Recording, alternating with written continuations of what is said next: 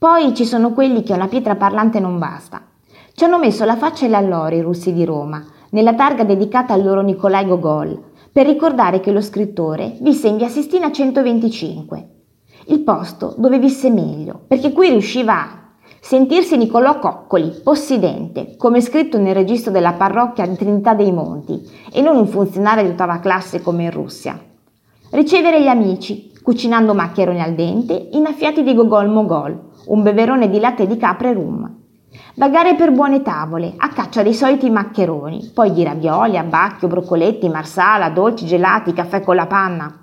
Disegnare piccole cose, squarci urbani, quadri di genere. Scrivere grandi cose, il capolavoro della targa, le anime morte.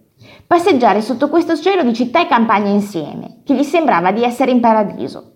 Passeggiare per una Roma fuori le guide, tra chiese barocche e soffitti ingegnosi, organizzando personalmente itinerari originali per i russi che andavano a fargli visita.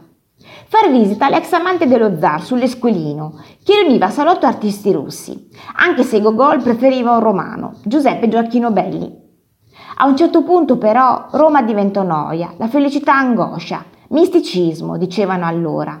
Una forma di psicosi bipolare, dissero dopo.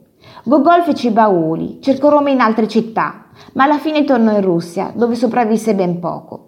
L'abitazione di Via Sistina oggi è diventata la casa museo dello scrittore.